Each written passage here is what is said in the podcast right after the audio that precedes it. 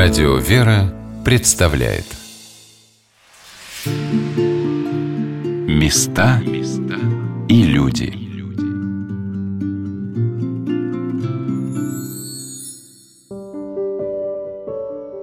Каким бы мятежным и трудным ни представлялось для людей время, в которое они живут, русский человек всегда уповал на Бога, Его милосердие, Вера в Господа Иисуса Христа, который не покинет при любых обстоятельствах, была основой жизни. Человек рождался и умирал с именем Христа на устах и в сердце. Здравствуйте, дорогие друзья! У микрофона Анна Шалыгина. Сегодня мы направим свои стопы в самый древний девичий монастырь в Москве – Алексеевский Ставропагиальный женский монастырь, расположенный неподалеку от трех московских вокзалов, в месте, именуемом в веке XIX «Красное село».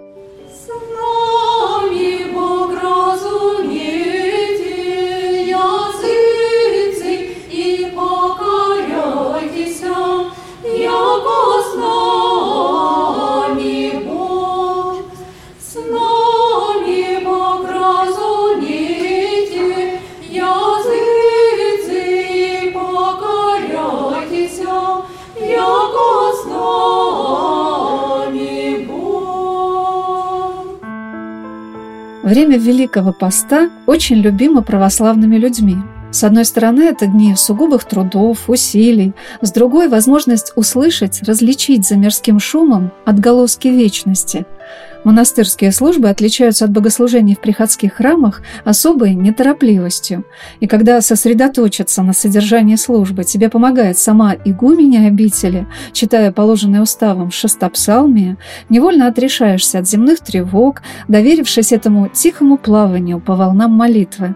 Я попросила настоятельницу Алексеевского монастыря, игуменю Ксению, ответить на вопрос, а почему русского человека издревле так тянуло в монастыри? Наверное, в монастыре более глубокие ощущения посещают верующего, потому что вообще сам даже вид монахинь, одетых в черные монашеские одежды, их благоговейное отношение к храму, к богослужению, тишина, которая обычно соприсутствует монастырским богослужением особая торжественность, потому что в насильниках и насельницах живет благоговение. Они всю свою жизнь посвятили Богу, и для них самое ценное – это Господь.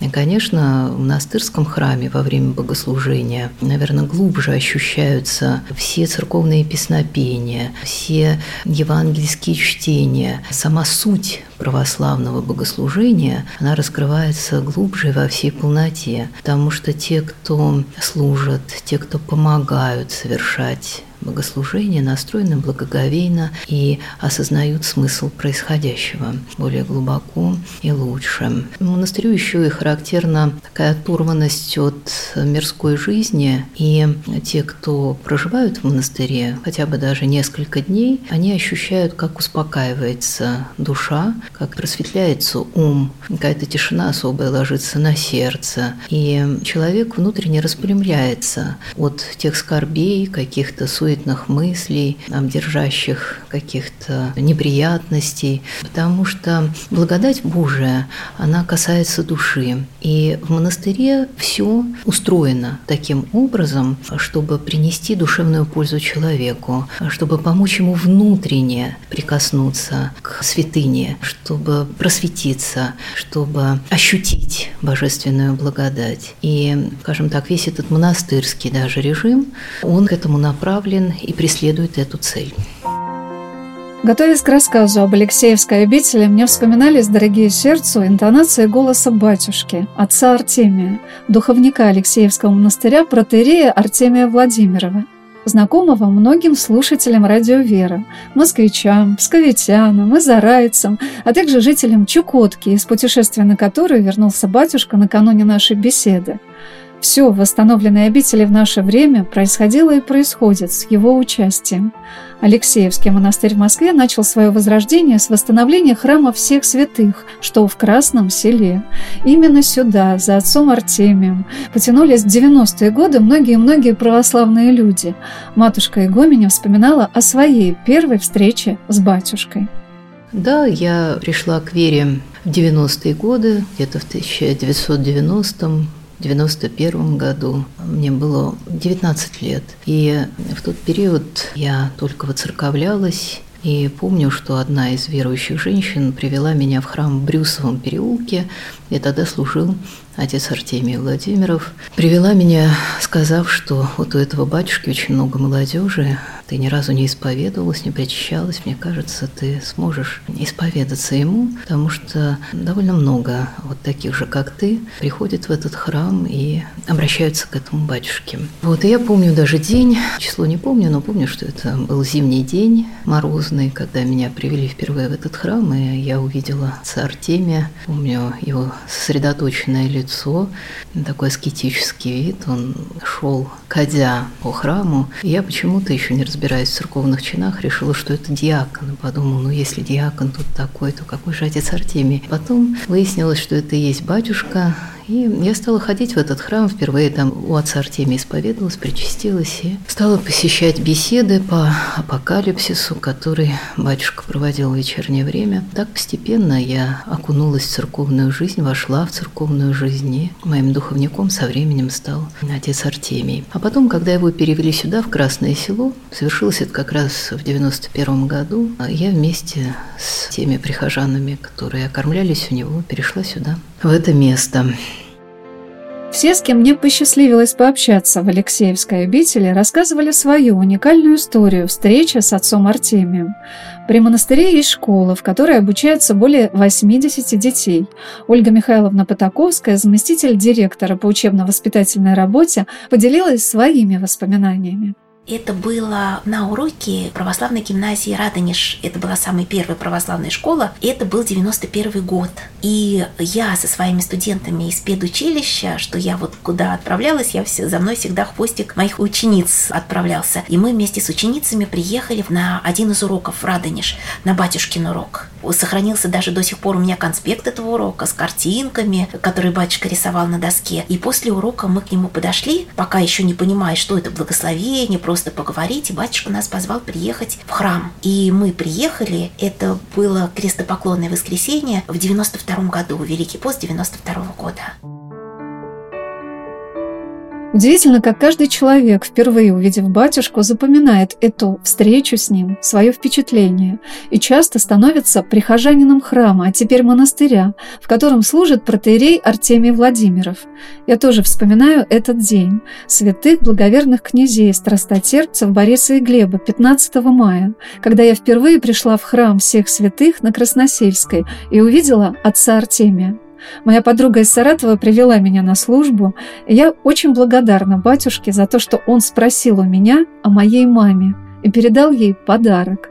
Для меня это было так необыкновенно, что незнакомый священник позаботился о самом близком для меня человеке.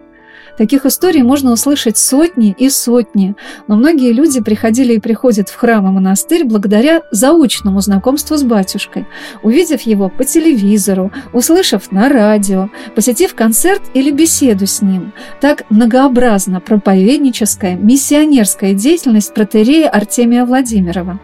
Литературный секретарь батюшки Елена Владимировна Путинцева сказала, что она была уловлена как ученики апостолов в древние века словом батюшки.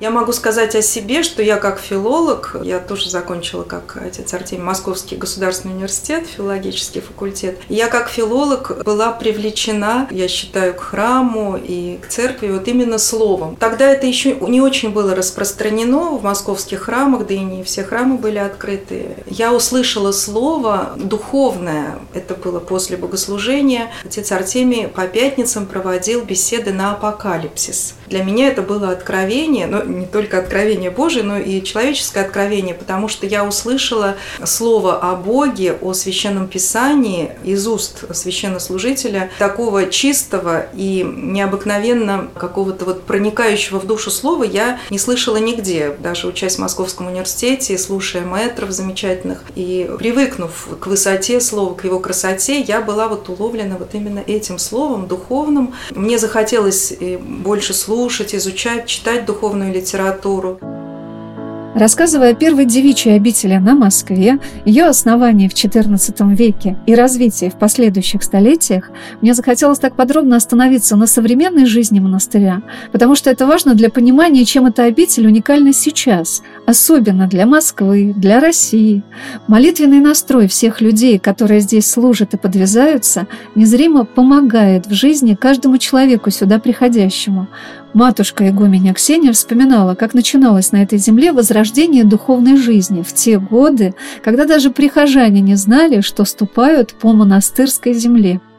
Вот эти вот здания, в одном из которых мы сейчас с вами беседуем, пятиэтажные здания бывших монастырских келейных корпусов. В революционный период они были двухэтажными, в советское время надстроены еще тремя этажами. Эти здания находились в плачевном состоянии, выбитые окна, мерзость запустения. Какой-то завод по производству зонтиков, который размещался в храме, в 90-е годы выехал отсюда, может быть, развалился, и здесь, в этих зданиях, проживали бомжи, в территории бега бегали, и вот беспризорные, бездомные собаки целыми стаями. Вот, но храм зажил, и мне помнятся вот эти первые богослужения, конечно, на всю жизнь у меня остались эти воспоминания. Холодный храм, очень холодный пол, батюшка в валенках. Мы с ноги на ногу переступаем от этого холода, подстилая какие-то коврики э, больным и пожилым, и длинные службы, постовые. Мне вот они особенно запомнились. Знаете, пар идет из наших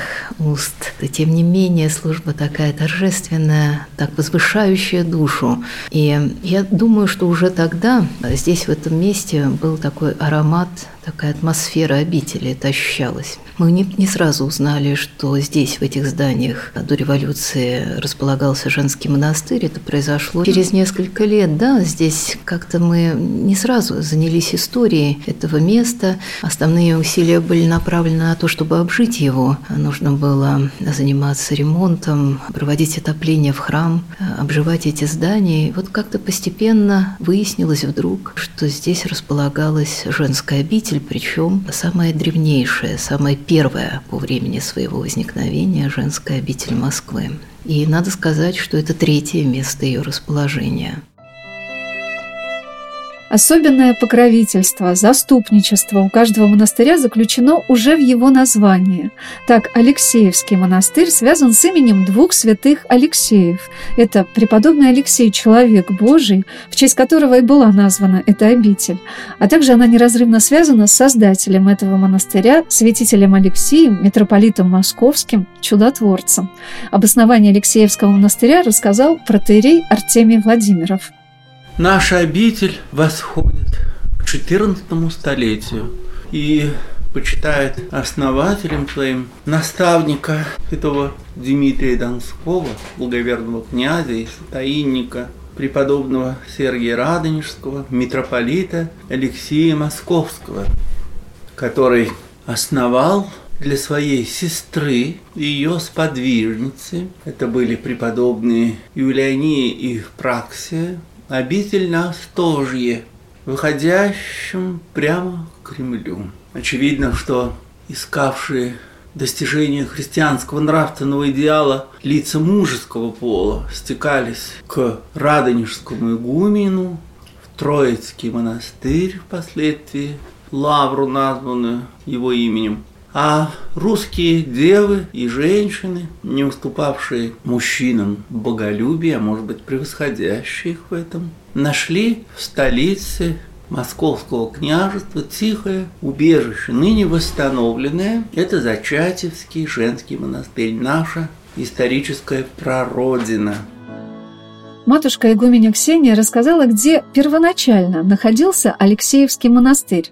Алексеевский монастырь имеет давнюю историю. Возник он 1340 году на Остожье, именно на том месте, где сейчас располагается Зачатевский женский монастырь. И вот те, кто бывал в Зачатевской обители, знают, что там есть прекрасный музей, в том числе подземная его часть включает фундаменты древних храмов обители. Это фундаменты храмов Алексеевской обители, которая там располагалась. И Зачатевский монастырь возник значительно позже, а, основал митрополит Алексей посредством своих родных сестер Юлиане Евпроксии, именно Алексеевский женский монастырь, названный так в честь Алексея, человека Божия, имя которого получил митрополит Алексей Московский, был наречен в монашестве Алексием в честь древнего святого Алексея Человека Божия. Алексеевский монастырь первоначально располагался там, а потом, после очередного пожара, а московские монастыри часто горели, был перемещен поближе к Кремлю в Чертолье, на то самое место, где сейчас возвышается храм Христа Спасителя.